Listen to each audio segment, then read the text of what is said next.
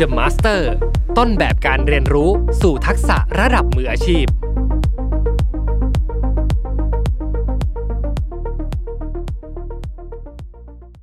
รู้ไหมครับว่ามนุษย์เรามีสมาธิสั้นลงเรื่อยๆนะครับ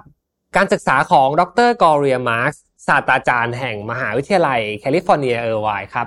เขาเป็นผู้ศึกษาผลกระทบ ของดิจิทัลมีเดียครับซึ่งการศึกษาของดรกอเรียครับพบว่าในปี 2004 ค่าเฉลี่ยของ attention span หรือช่วงเวลาที่เรามีสมาธิจะอยู่ที่ 2 นาทีครึ่ง หรือคิดเป็น 150 วินาที ในช่วงเวลาหลายปีหลังจากนั้นครับการศึกษาเดียวกันนี่เองครับ ก็พบว่ามันลดลงเหลือเพียง 75 วินาทีครับ และล่าสุดครับในปี 2023 เราพบว่าค่าเฉลี่ยสมาธิของเรา เหลือเพียงแค่ 47 วินาทีเท่านั้นครับ หลายคนคงสังเกตเห็นนะครับว่าพฤติกรรมของเราเปลี่ยนไป การนั่งอ่านหนังสือนานๆทำได้ยากมากเลยครับ ส่วนการดูหนังให้จบสักเรื่อง โดยไม่หยิบโทรศัพท์ขึ้นมา ก็เป็นสิ่งที่ยากไม่แพ้กันครับ ชีวิตการทำงานของเราก็เช่นกัน เราพบว่ากว่าจะตั้งสมาธิเริ่มทำอะไรสักอย่างหนึ่งเป็นสิ่งที่ยากกว่าเดิมมากๆเลยครับ แถมพอถูกรบกวนด้วยเพื่อนร่วมงาน หรืออีเมล หรือเจ้านาย ก็ต้องใช้เวลาสักพักหนึ่งเลยครับ กว่าที่เราจะสามารถกลับมาทำงานกันต่อได้ ซึ่งจากผลวิจัยของดรกอเรียระบุไว้ว่า คนเราใช้เวลานานถึง 25 นาที ในการเรียกสมาธิคืนมาหลังจากที่เราถูกรบกวนนะครับ และนี่คือเหตุผลว่าทำไม เราจึงต้องมีสภาพแวดล้อมในการทำงานที่ดี ไม่มีสิ่งรบกวน และที่สำคัญครับ พวกเราเองต้องมีทักษะในการบริหารจัดการเวลาให้เป็นด้วย ไม่งั้นทุกอย่างคงจะล้มคืนกันไปหมดครับ พอพูดถึงการบริหารเวลา วันนี้ผมจะพาทุกท่านไปรู้จักกับบุคคลท่านหนึ่งครับ ที่มีประสบการณ์ด้านการบริหารเวลา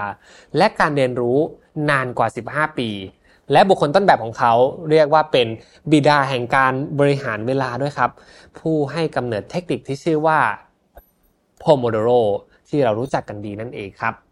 ซึ่งวันนี้ครับเราได้รับเกียรติจากดรโอม ชูศิลป์เมธีชัยพงศ์ Marketing and Academy Director แห่งบิดครับ และเป็นเจ้าของ Pomodoro Ryzen Trainer คนแรกและคนเดียวในประเทศไทย เราจะไปเรียนรู้ทักษะที่อาจารย์โอม จะมาแนะนำกับพวกเราเกี่ยวกับเรื่องของ Pomodoro เทคนิครวมถึงสิ่งที่เขาได้เรียนรู้โดยตรงจากอาจารย์ฟานเชสโก ผู้เป็นต้นแบบของ Pomodoro เทคนิคยังไงวันนี้ลองฟังกันในคลิปนี้นะครับ เอาละครับ ตอนนี้แขกรับเชิญของผมก็พร้อมเป็นที่เรียบร้อยแล้วครับ ยังไงเรามาต้อนรับอาจารย์โอมกันนะครับ อาจารย์โอมสวัสดีครับ สวัสดีครับคุณน้ำครับผม อะก็เดี๋ยวให้ อาจารย์โอม แนะนำตัวกับแฟนๆรายการ The Master ก่อนครับ ได้เลยครับ สวัสดีครับทุกคนนะครับ ผมชื่อดรโอมนะครับ ชูศิลป์เมธีชัยพงศ์ครับ ตอนนี้เป็น Pomodoro Technique License Trainer ครับ คนแรกแล้วก็คนเดียวของประเทศไทยครับ แล้วก็ปัจจุบันนะครับผมก็เป็นผู้บริหารนะครับของการตลาดในบริษัทบิตคัพออนไลน์จำกัดด้วยครับ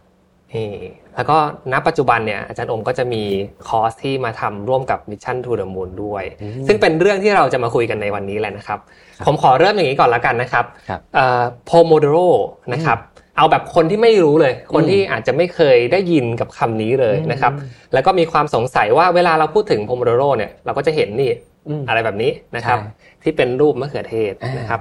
คำว่า Pomodoro แท้จริงแล้วมันคืออื มมาจากภาษาอะไร แปลว่าอะไร แล้วทำไมถึงเป็น Pomodoro technique ได้ครับ โอเค ก็จริงๆ Pomodoro อะครับเป็นภาษาอิตาลี แปลว่ามะเขือเทศอืมมันเกิดขึ้นนะครับจากคนที่ชื่อว่าฟรานเซสโกซิริลโลนะครับเขาเป็นคนคิดค้นเทคนิค Pomodoro อืมนะเพราะฉะนั้น Pomodoro เฉยๆอะมันก็คือนาฬิกามะเขือเทศนะฮะแต่ว่าเทคนิคครับ Pomodoro คือเทคนิคในการใช้นาฬิกามะเขือเทศนี้โอเคเกิดขึ้นได้ยังไงเกิดขึ้นตอนปี 1987 อาจารย์ฟรานเซสโก เป็นอาจารย์ของผมนะผมก็เรียกอาจารย์ฟรานเซสโกครับผมเนาะตอนนั้นเขาเรียนเกี่ยวกับคอมพิวเตอร์อืมแล้วมันมีวิชาเลือกวิชาหนึ่งที่เขาอะอ่านไม่รู้เรื่องเลยอืมซึ่งมันจะสอบประมาณอีกอาทิตย์หนึ่งละคือวิชาสังคมแล้วเขาก็ไปเหลือบเห็น นาฬิกาอันเนี้ยครับ มันอยู่ในห้องครัว คือที่ประเทศอิตาลีอะมันจะมีนาฬิกาแบบเนี้ยนาฬิกามะเขือเทศ อยู่ในห้องครัว เพราะว่าที่ประเทศอิตาลีอะเขาจะชอบ กินพิซซ่าใช่ไหมมันก็จะชอบแบบอบพิซซ่า อบพาสต้า อบลาซานญ่าอะไรอย่างเงี้ยอืมจริงๆ นาฬิกาเนี้ยมันคือนาฬิกาห้องครัวเลยฮะครับผมแล้วเขาก็เลยเอานาฬิกาห้องครัว ลองหมุนดูบอกเฮ้ยลองหมุนดูดีแบบอยากจะอยากจะแบบมีสมาธิเล็ก ๆ เขาก็เลยลองหมุนดู พอหมุนเสร็จแล้วเขาก็ไปอ่านหนังสือเฮ้ยปรากฏว่าเฮ้ยอ่านรู้เรื่องว่ะ มีสมาธิ แล้วสุดท้ายคือเขาสอบได้อะสอบได้ดีด้วยครับเขาก็เลยเริ่มแบบจดบันทึกแล้วก็ เรียนรู้ว่า เออ จะทำยังไงให้สมาธิของเขาอะมันดียิ่งขึ้น เขาก็เริ่มแบบพัฒนาไอ้เทคนิคโคมโดโรขึ้นมาใช่ครับตั้งแต่บัดนั้น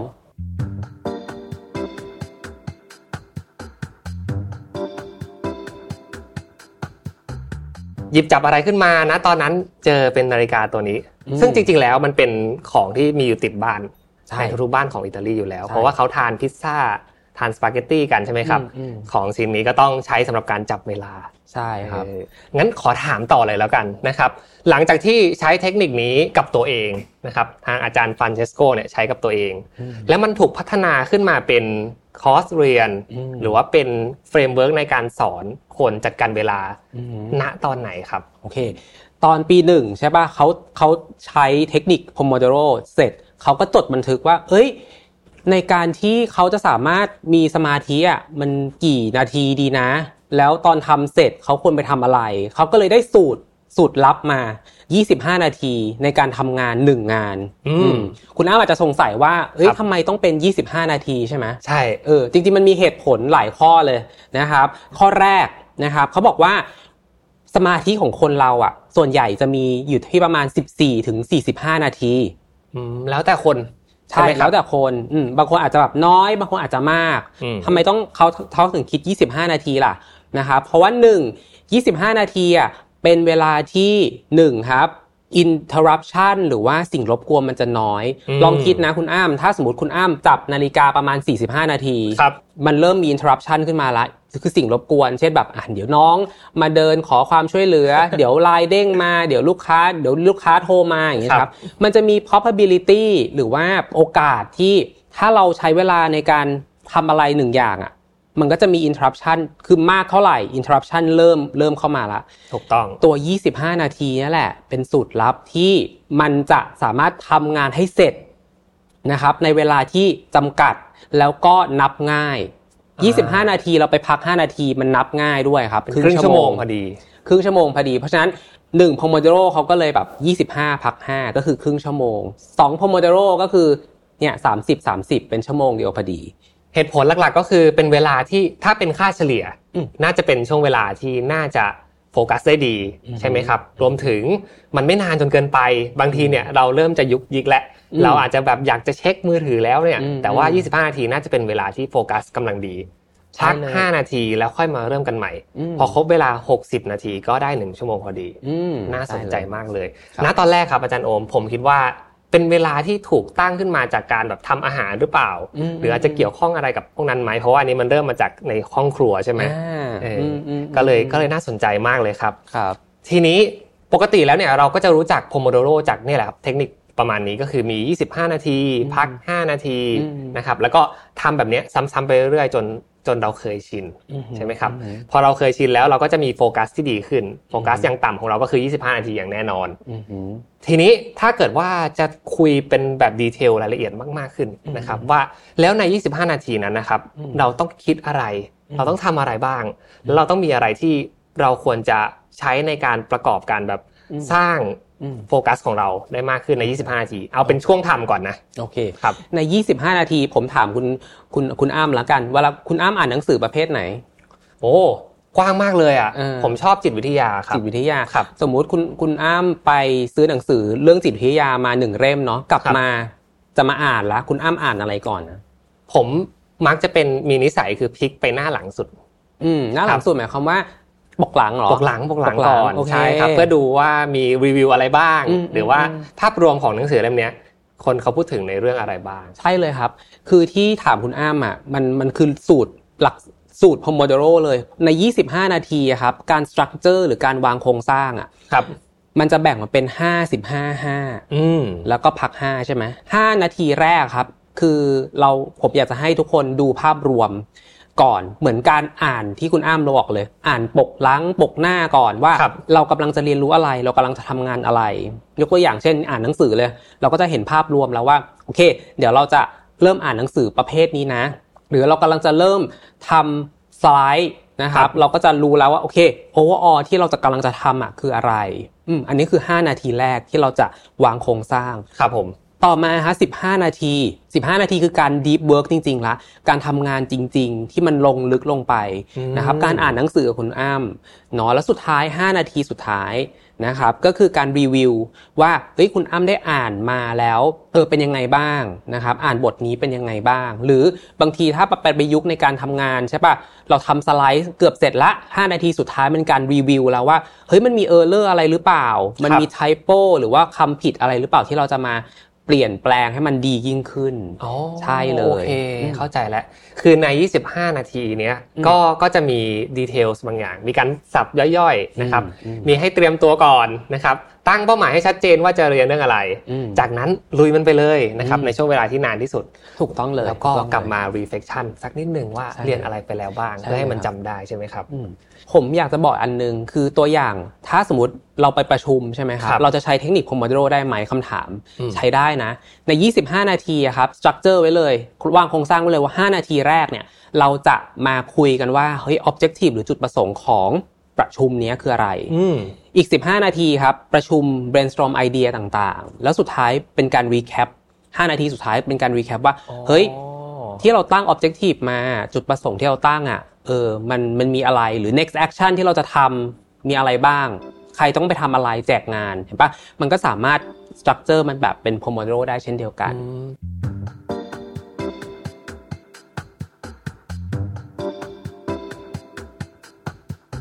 ทีนี้ถ้าเกิดว่าขยับออกมา 25 นาทีจบอืมนะครับ แล้วก็ต้องมีช่วงพักเบรก ครับแล้วก็พักเบรกนั้นมีเวลาแค่ 5 นาทีเท่านั้นเอออตรงเนี้ยผมว่าน่าสนใจมากกว่าอืมผมนึกถึงเวลาที่ผมแบบไปออกกำลังกายครับอาจารย์โอมอืมอืมแล้วเวลาเราต้องทำเอ่อออกกำลังกายบางท่าหนึ่งอืมเซต ช่วงเวลานั้นจะนานมากเลยเออเออแต่พอพอเราได้พักอะครับอืมมันจะพักสั้นๆแป๊บเดียวแล้วมันจะหมดไปเร็วมากอืมใจเราก็จะคิดถึงเซตต่อไปเรียบร้อยแล้วอืมไอตอน 5 นาที ถ้าเกิดว่าเราจะพักอย่างมีประสิทธิภาพเราต้องทำอะไรบ้างครับ โอเค จริงๆมันเป็นคอนเซปต์ที่มันต้องทำ ซึ่งคนส่วนใหญ่ลืมเนาะในเทคนิค Pomodoro บอกว่า เฮ้ย ถ้าเราทำงาน 25 นาที แล้วไม่ต้องพักก็ได้เนาะทำต่อไปเลยอีก 25 นาทีดีไหมนะครับครับตามคอนเซปต์แล้วอะไม่ได้ไม่ได้เลย เพราะนะครับการพัก 5 นาทีมีเหตุผลครับหนึ่งครับการพัก 5 นาทีอะทำให้สมองเราอะ เหมือนจัดระเบียบอะอืมจัดระเบียบว่าเราครับอะทำอะไรมาเราหรือเรา เพิ่งอ่านหนังสือมา เราเรียนรู้อะไรมา อืม สมองมันมันเราจะอนุญาตให้เราสมองของเราอะครับ คิดทบทวนนะครับ เหมือนจัดระเบียบอัตโนมัตินะ เราไม่จำเป็นต้องคิดครับ แต่ว่าสมองของเราอัตโนมัติเมื่อเราพักมันจะคิดทบทวนจัดระเบียบนะครับอืมสองทำให้สมองเราสดชื่นมากยิ่งขึ้น สังเกตเนาะที่สมมติสมัยเอ่อมหาลัยคุณอ้ำอ่านหนังสือใช่ไหมครับแล้วผมคุณอ้ำต้อง สมมตินอน การนอนเนี่ยแหละมันเหมือนการจัดระเบียบเนาะคือสมฟื้นฟูใช่ฟื้นฟูร่างกายสมองสมองเราตื่นขึ้นมาก็ fresh มากขึ้นครับผม5นาทีมันเป็น mini break ที่ทำให้สมองเราอะ fresh มากยิ่งขึ้นด้วยอ๋อมโอเค โอเค ซึ่งทั้งหมดทั้งมวลเนี่ยครับก็จะอยู่ในหลักการของ Pomodoro แล้วทำใช่ซ้ำๆไปเรื่อยจนจนเคยชิน ใช่ครับ ซึ่งอาจารย์โอมก็อย่างที่บอกครับ อาจารย์โอมเป็นลายเส้น Pomodoro เทคนิคคนเดียวในประเทศไทยเลยครับ ก็คิดว่าเราน่าจะมีอะไรที่เรียนรู้กันได้มากขึ้นนะครับครับขอเพิ่มเติมอีกนิดนึงครับ ผมเข้าใจว่าตอนที่อาจารย์โอมได้รู้จักกับ Pomodoro นะครับตอนย้อนกลับไปไม่รู้สักกี่ปีแล้วเนาะอืมอืมแต่ว่าตอนนั้นนะครับทำไมถึงเป็นศาสตร์นี้ทำไมอืมเราถึงสนใจในศาสตร์นี้ และทำไมถึง เลือกที่จะลงลึกกับมันเพื่อนำมาแปลงเป็นประโยชน์ต่อคนที่มาเรียนกับอาจารย์โอมครับ อืมโอเค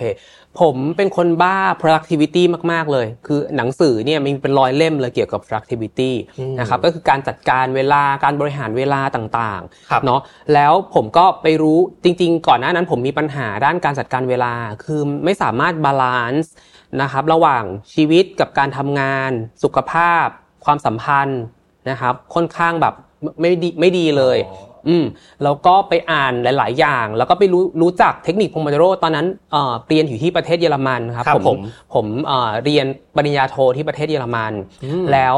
ก็ไปรู้จัก Pomodoro technique เพราะว่าอาจารย์ฟรานซิสโกตอนนั้นน่ะเขาสอนอยู่ที่มหาลัยเดียวกับผมที่ผมไปเรียนปอโทด้วย ผมก็เลยอ่านหนังสือเขานะครับแล้วก็ลงไปเรียนนะครับ Pomodoro technique กับอาจารย์ฟรานซิสโกแล้วก็รู้สึกว่าเฮ้ย มันเป็นศาสตร์คือตอนแรกไม่เข้าใจเนาะว่า มันมันเอ้ยมันง่ายขนาดนี้เลยเหรอ อืมครับ มันแบบแค่เขียนมาจับเวลาแล้วไปพัก5นาที แต่จริงๆ แล้วพอไปเรียนลงลึกอะ่ะเฮ้ยมันมีอะไรที่เราแบบไม่รู้เยอะมากเลย แล้วมันอืมลึกมากกว่านั้นเยอะมากๆครับลองลองยกตัวอย่างสักสักหนึ่งเรื่องได้ไหมครับ ที่อืมเราน่าจะไม่รู้ใน Pomodoro เทคนิคที่อืมมากกว่าแค่ 25พัก5ได้เลย เช่นการเขียนครับสมมุติก่อนที่เราจะจับเวลา เราจะต้องเขียน to do ก่อนใช่ปะคือทุกคนน่าจะเขียน to do list อยู่แล้วเนาะว่าแบบทำอะไรหลักการ Pomodoro อะครับ การเขียน to do list อะมันคือการเขียนอะไรที่เราสามารถทำได้ต่อ ผมยกตัวอย่างละกัน สมมุติบอกว่าเราเรา to do list คือเราทำความสะอาดบ้านครับสมมุติตอนนี้บ้านเราสกปรกมากเลยอืมแล้วเราเขียนทำความสะอาดบ้านคอนเซปต์ของ Pomodoro คือเขียนแบบนี้ผิด เพราะอะไร เพราะมันกว้างเกินฮะ อ่าอืมหน้าที่ของเราคือจะต้อง break down นะครับ กิจกรรมนั้นออกมาว่าทำความสะอาดบ้านคืออะไร ยกตัวอย่าง ตอนนี้บ้านสกปรกมากเลย ขั้นตอนแรกจะทำก็คือเอาหยิบถุงออกมาครับ แล้วก็เอาของต่างๆ เนี่ย ขยะต่างๆ ใส่ถุง อันเนี้ยแหละคือ to do ที่จะต้องเขียนว่าอืมเอาถุงมาแล้วก็เอาขยะใส่ถุง ไม่ใช่ทำความสะอาดบ้าน เพราะฉะนั้นเห็นไหมเห็นความต่างเนาะครับทำความสะอาดบ้านมันกว้างมากเลย เราอ่านแล้วเราจะต้องคิดต่ออะ ว่าเราจะต้องทำอะไร แต่จริง ๆ แล้วฮะสิ่งทูดูที่จะต้องเขียนคือเนี่ยแหละเอาถุงมาแล้วเอาใส่เอาขยะใส่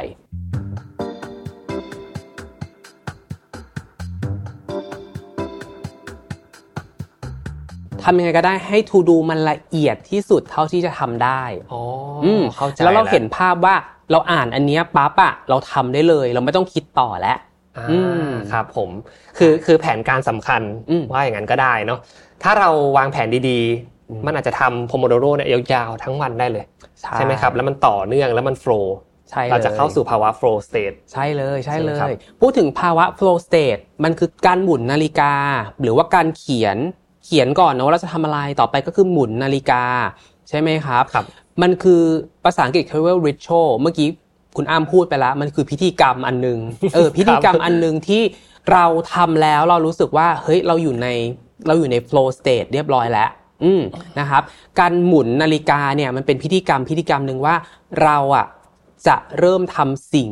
แค่หนึ่งสิ่งที่อยู่ตรงหน้าเรา อืมอืมครับผม โดยเราจะนะครับไม่ทำอย่างอื่น อันเนี้ยเป็น key concept เลยนะว่าทำหนึ่งสิ่งที่อยู่ตรงหน้าเท่านั้นในเวลาแค่ 25 นาที อืม โดยหน้าที่ของเราคือปกป้องไอ้เจ้ามะเขือเทศเนี้ยอืมครับผมโดยไม่เอาปิดมือถือ โดยพอมีคนอื่นมาเราก็บอกว่าเฮ้ยเดี๋ยวค่อย เดี๋ยวค่อยเอ่อเดี๋ยวไปหานะ อืม ขอเวลาทำตัวเองทำ Pomodoro ของเราให้เสร็จก่อนอืมอันนี้คือคอนเซปต์ที่มันมันลงลึกไปเรื่อยๆอะครับซึ่งซึ่งผมก็ได้เรียนรู้จากอาจารย์ฟรานเชสโกใช่โอ้โหน่าสนใจมากเลยครับ หลังจากที่อาจารย์โอมได้เรียนรู้กับอาจารย์ฟรานเชสโกมาเรียบร้อยแล้วอืมนะครับ ชีวิตในการทำงานหลังจากที่เรียนจบปริญญาโทมาอืมนะครับแล้วก็ได้พัฒนามันต่อ ได้มาทำเป็นคอร์สได้มาเป็นเอ่อ Pomodoro License Technique นะครับแล้วก็มาเป็นมืออาชีพในด้านนี้ครับ ชีวิตการทำงานเปลี่ยนไปเยอะไหมครับอืมหุยเปลี่ยนไปแบบจากหน้ามือเป็นหลังมือเลยฮะอืมคือเราสามารถคือแต่ก่อนอะ เราเกรดมันเราก็ไม่ได้เยอะนะครับ คือเกรดเราก็คือเป็นกลางๆอะครับ แต่พอพอเราใช้เทคนิค Pomodoro อะ อืมผมเป็นคนชอบเรียนเลยอะคือเป็นคนแบบเป็นคนแบบการเรียนรู้ของผมคือแบบสิ่งที่ผมชอบมากจนผมแบบไปเรียนจบปริญญาเอกไปเซอร์ติฟายเป็น license trainer ของ Pomodoro มันมันกลับกันเลยครับ คือการเรียนรู้ของผมมันจะเป็นเรื่องที่มันง่ายมากเลย เพราะว่าใช้เทคนิค Pomodoro เนาะแล้วก็การจัดการเวลาชั้นแบบการงานความสัมพันธ์ต่างๆนะครับ มันก็แบบอุ้ยยกระดับขึ้นเลย แค่เราเปลี่ยนนะครับ การจัดการเวลาของเรา การบริหารเวลาของเราให้ดีขึ้นครับอ๋อโอเค ผมถามเผื่อผู้ฟังรายการ Remaster อืมอืมนะครับ เพราะว่าหลาย ๆ คนเนี่ยจริง ๆ สนใจอยากเรียน Pomodoro แต่ในชีวิตจริงอะครับอืมอาจารย์โอม เวลาเราไปที่ออฟฟิศสิ่งรบกวนมันเยอะมากเลยอะเออไม่ว่าจะเป็นเพื่อนร่วมงานหัวหน้ามาเรียกนะครับ หรือเหตุการณ์อะไรที่เราไม่คาดฝันต่าง ๆ ก็แล้วแต่นะครับ จนบางทีเนี่ย ถ้าเกิดว่าเราถอดจากบริบทที่อยู่ที่บ้านแล้วก็มานั่งตั้งอันนี้แล้วก็หมุนนะครับอันนั้นดูดูจะใช้งานได้ แต่เมื่อไปถึงออฟฟิศนะครับนาฬิกาตัวนี้อาจจะไม่ได้ติดไปกับเราอยากจะบอกอะไรกับผู้ฟังไหมครับ ว่าถ้าเกิดว่าเรามีเทคนิคหรือว่ามีทักษะในการเรียนรู้เรื่องโพโมโดโรไม่ว่าจะไปอยู่ที่ไหน เราจะปรับใช้มันยังไงได้บ้างครับโอเค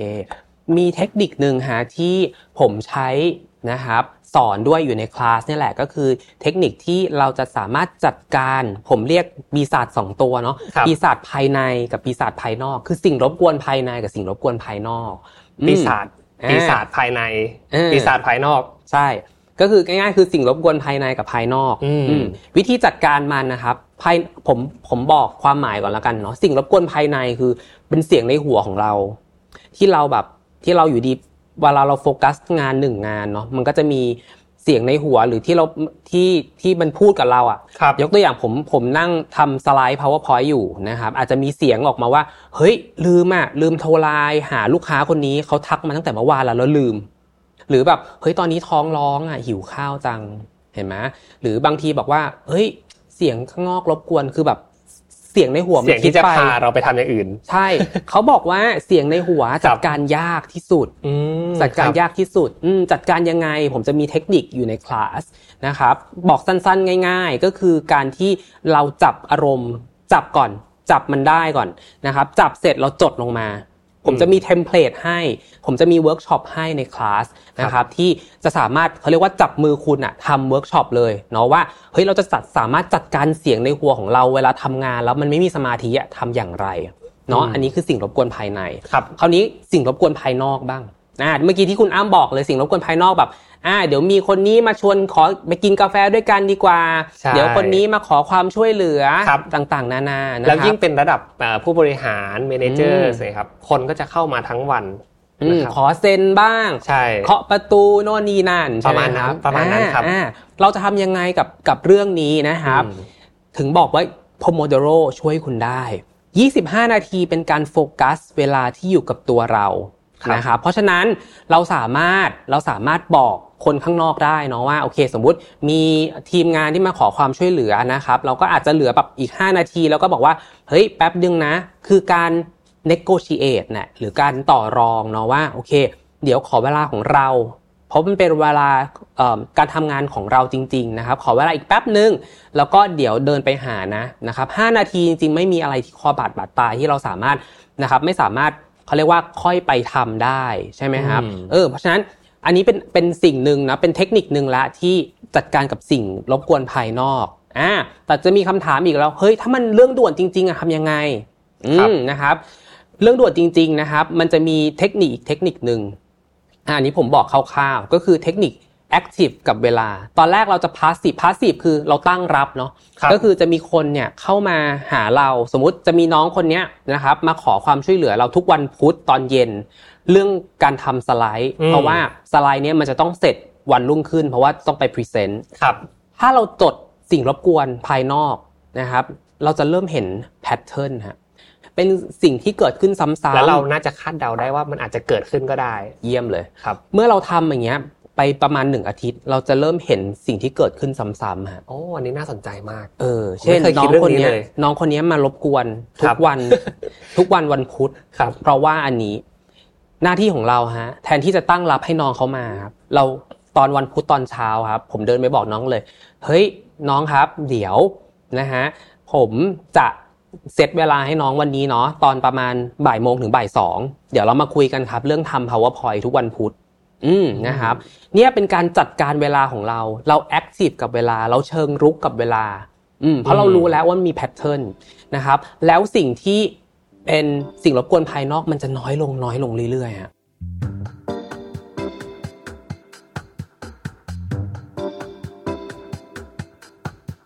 อันนี้น่าสนใจมากเลยนะครับ เรียกว่าจะปิดทุกช่องโหว่ของเรื่องของการที่ทำให้เราเนี่ยเสียสมาธิจัดการเวลาได้ไม่ดี นะครับคือนอกจากเรื่องเทคนิค practice ต่างๆ ที่อาจารย์โอมน่าจะจัดเต็มอยู่แล้วนะครับในการมาสอนให้กับพวกเราเนี่ยผมว่าอีกมุมหนึ่งที่เกิดขึ้นในสังคมณปัจจุบัน ซึ่งอยากจะถามอาจารย์โอมในฐานะผู้เชี่ยวชาญด้วยครับ ก็คือเขาเขามีผลวิจัยกันมา ว่าณปัจจุบันเนี่ยคนเราเนี่ยโฟกัสกับสิ่งที่เกิดขึ้นในชีวิตได้น้อยลงมาก ๆ เวลาอาจจะอยู่แค่ประมาณแบบไม่ถึง เจ็ดนาทีด้วยซ้ำที่เราจะสามารถโฟกัสกับเรื่องอะไรบางอย่างได้ ถามว่าเกิดขึ้นจากอะไร เกิดขึ้นจากโซเชียลมีเดียเกิดขึ้นจากคนรอบตัว เกิดขึ้นจากสังคมที่มันเปลี่ยนแปลงรวดเร็วขึ้น digital disruption แบบที่เราได้ยินกันครับในเรื่องต่างๆเหล่านี้ครับ ที่เราจะเจอกันทุกๆวันอยู่แล้ว แล้วก็ผมเชื่อว่ามันจะเร็วขึ้นไปเรื่อยๆครับ Pomodoro จะช่วยเราตั้งหลักกับเรื่องนี้ได้หรือไม่ครับ โอเค โอ้มีจริง ๆ ผมสอนอยู่หลายคอร์สเนาะมันจะมีคอร์สที่สอนคอร์สนักเรียนด้วย อืมว่าเขาจะสามารถจัดการเวลาในการอ่านหนังสือได้อย่างไร คุณพ่อคุณแม่อาจจะมาปรึกษาว่า เฮ้ยเขาจะให้น้องที่ติดมือถืออะ เออ สามารถแบบมาจัดการเวลาบริหารเวลาตัวเองได้ยังไง อืมหรือว่าบางคนเนี่ยพนักงานประจำหรือว่าคนทำงานเนี่ยแหละที่ที่ติดมือถือเนาะคือสมมติไถ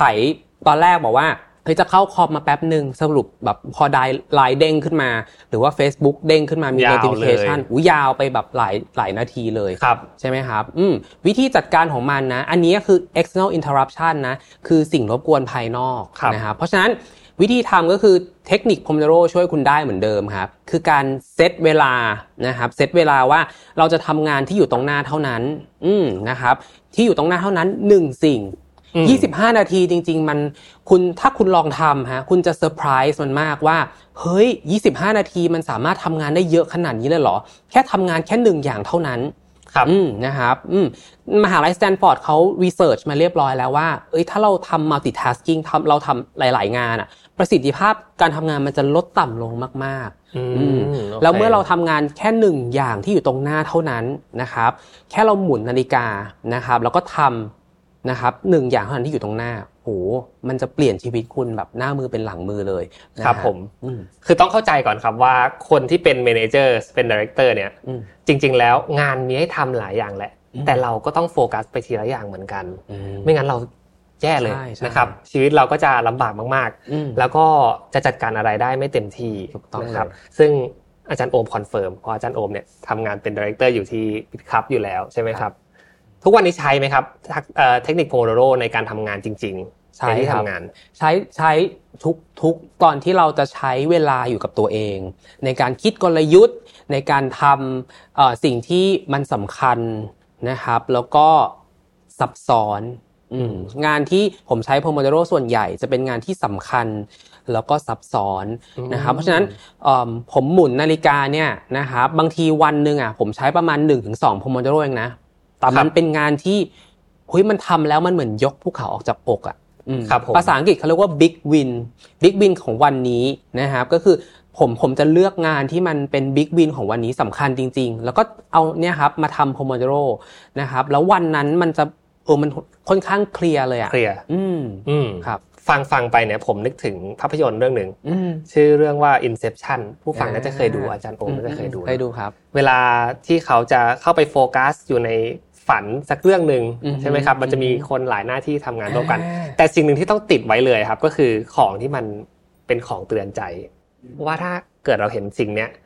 เราต้องโฟกัสกับสิ่งที่อยู่ตรงหน้าให้ได้ ต้องจำให้ได้ว่ามันคือเป็นความฝันที่เรากำลังทำภารกิจอยู่ ผมว่า Pomodoro เหมือนกันเลย อันนี้คือเหมือนเป็นเครื่องเตือนใจ แล้วก็เราจะสามารถที่จะบรรลุเป้าหมายได้ ก็ต่อเมื่อเรายังโฟกัสอยู่กับสิ่งที่เราควรจะทำให้เต็มที่ที่สุดโอ้ยอดเยี่ยมเลยอะ ผมว่าเป็น metaphor ที่แบบเจ๋งมากๆครับบางคนบอกว่า ถ้าเราหมุนนาฬิกามันจะดังกึกกิ๊กกิ๊กกิ๊กกิ๊กกิ๊กอะครับรบมันบางคนบอกว่าเหมือนครูอะมายืนเฝ้าเราอยู่ ว่าเราจะต้องทำงานที่เราเขียนว่าจะทำอะ แค่นั้นอยู่ตรงหน้าไม่ทำอย่างอื่น ครับ อืมนะครับโอเคน่าสนใจเหมือนเหมือนกับ Inception ที่ที่คุณอ้ำบอกเลย ครับผมโอเคก็สุดท้ายครับ เดี๋ยวเราให้อาจารย์โอมฝากคอร์ส Ultimate Pomodoro ที่ทำร่วมกับ Mission to the Moon ให้กับผู้ฟังทุกท่านก่อนนะครับ ได้เลยครับ ก็คลาส Ultimate Pomodoro นะครับ เป็นคลาสที่ผมนะครับตั้งใจทำนะครับ ร่วมกับ Mission to the Moon Academy เนาะ มันจะช่วยอะไรครับคุณนะครับ มันจะช่วยให้คุณสามารถบริหารเวลาได้แบบยกระดับครับ เป็นแบบโปรนะฮะ คุณจะสามารถจัดการนะครับพลังงานของคุณ จัดการนะครับเสียงในหัวของคุณนะครับ สิ่งเขาเรียกว่ารบกวนภายในแล้วก็ภายนอกนะครับ คุณจะใช้หลักนะครับ เทคนิคของ Pomodoro นะครับ ก็คือเขียนจับกาแล้วก็พัก นะฮะมันอาจจะฟังดูง่ายนะ แต่ละขั้นตอนอะมันลงลึกมากๆครับในคลาสนี้นะครับแล้วคุณจะได้ลงลึกครับถึงการบริหารเวลาแบบใช้เทคนิค Pomodoro นะเพื่อที่จะยกระดับการบริหารเวลาของคุณนั่นเองครับอืมผมชอบคำนี้ครับ ยกระดับการบริหารเวลา คือคุณอาจจะต้องไม่ไม่ต้องมีต้นทุนอะไรมาก็ได้ แต่ถ้าเกิดว่าเรียนคอร์ส Pomodoro Ultimate Pomodoro ของเรา ยกระดับ การจัดการเวลาได้อย่างแน่นอน ที่สำคัญอาจารย์โอมมีตัว Certification ให้ด้วย ใช่เลยครับ ผมก็มี Certification นะครับ จากสถาบัน c e r e l o Consulting นะครับ ซึ่งเป็นสถาบันที่ผมอะไปเอาไลเซนส์มานะครับ ให้คนไทยมาเรียนนะครับ เป็นเจ้าแรกแล้วก็เจ้าเดียวในประเทศไทยเลยนะครับ คุณก็จะได้ Certificate นะครับ จากสถาบันนี้ไปด้วยนั่นเอง ยอดเยี่ยมครับ ก็ สำหรับใครที่สนใจนะครับ สมัครเรียนได้วันนี้นะครับ ในราคา Early Bird ไปเลยตั้งแต่วันนี้เลยนะครับ 13 ไปจนถึง 31 มีนาคม 2566 นะครับ ลดราคานะครับจากปกติ 2,900 บาทครับ เหลือเพียง 2,500 บาทต่อท่านเท่านั้นนะครับพิเศษสุดๆครับ เมื่อเรียนจบคอร์ส Ultimate Pomodoro ผู้เรียนจะได้รับเกียรติบัตรจากสถาบัน Cicero Consulting คอร์สนี้เป็นคอร์สเรียนออนไลน์ครับ เรียนวันที่ 29 เมษายน 2566 เวลาบ่ายโมงถึง 4 โมงเย็น ผ่านช่องทางครับ Facebook Live ใน Private Group ที่ผู้เรียนสามารถชมย้อนหลังได้ตลอด 3 เดือนเลยครับ หากคุณสนใจนะครับ สมัครเรียนได้ที่ Line Shopping ของ Mission to the Moon ตามลิงก์ที่ผมแปะไว้ด้านล่างนี้เลยครับ หรือคุณสามารถแอดไลน์เพื่อมาสอบถามรายละเอียดได้ที่ Line Official Account at Mission to the Moon ครับแจกส่วนลดสุด Exclusive เฉพาะแฟน Mission to the Moon ครับ เพียงใส่โค้ด POM ในการสั่งซื้อคอร์ส Ultimate Pomodoro นะครับ POM ตัวใหญ่หมดเลยนะ จัดการเวลาเทคนิคด้วย Pomodoro นะครับ เทคนิคแบบมืออาชีพเลย รับส่วนลดสูงสุด 10%ลดเหลือเพียง 2,250 บาท จากราคา Early Bird ครับ 2,500 บาท ตั้งแต่วันนี้ถึง 31 มีนาคม 2566 เหลือเวลาอีกไม่นานแล้วนะครับ ที่เราจะปิดราคาสำหรับ Early Bird ครับ ยังไงก็สมัครเรียนกันได้ที่ลิงก์ description ด้านล่างนี้เลยนะครับ หรือสามารถสอบถามรายละเอียดเพิ่มเติมกับทีมงานของเราได้ ที่หน้าเว็บไซต์ของ Mission to the Moon ได้เลยครับ ยังไงต้องรีบกันหน่อยนะครับ เพราะว่าส่วนลดมีจำนวนจำกัดเพียง 100 สิทธิ์แรกเท่านั้นครับ อย่าลืมนะครับ POM ตัวใหญ่หมดเลยครับสำหรับส่วนลด 250 บาท คอร์ส Ultimate Pomodoro ครับ และอย่างที่เราได้คุยกันมาตลอดคลิปนี้นะครับ ก็จะเห็นได้ว่ามันมีอะไรมากกว่า 25 แล้วพัก 5 นาทีจริง ๆ นะ มันมีหลาย ๆ เรื่องรวมถึงเรื่องจิตวิทยา เรื่องการตั้งหลักต่างๆ รวมถึงอาจารย์โอมก็จะแนะนำวิธีการ negotiation กับเรื่องของการบริหารเวลา เวลามีคนอื่นเข้ามารอบตัวอืมแล้วเราจะจัดการอย่างไรบ้าง ไม่ใช่แค่ในงานนะครับ จัดการกับ สิ่งรอบๆ ตัวที่จะทำให้ทัสของเราไม่สำเร็จ แล้วคุณจะได้บิ๊กวินของคุณกลับไปอย่างแน่นอนครับวันนี้ขอบคุณอาจารย์โอมมากๆนะครับขอบคุณไว้เลยมาครับคุยกันใหม่นะครับ สนุกมากเลยครับขอบคุณครับคุณอ้ามครับครับก็สำหรับวันนี้นะครับ รายการ Remaster Series The Master ก็จบลงแล้วนะครับยังไงฝากติดตามทุกวันอังคาร2ทุ่ม วันนี้ผมและอาจารย์โอมลาทุกท่านไปก่อนครับ สวัสดีครับ ดีครับ The Master ต้นแบบการเรียนรู้สู่ทักษะระดับมืออาชีพ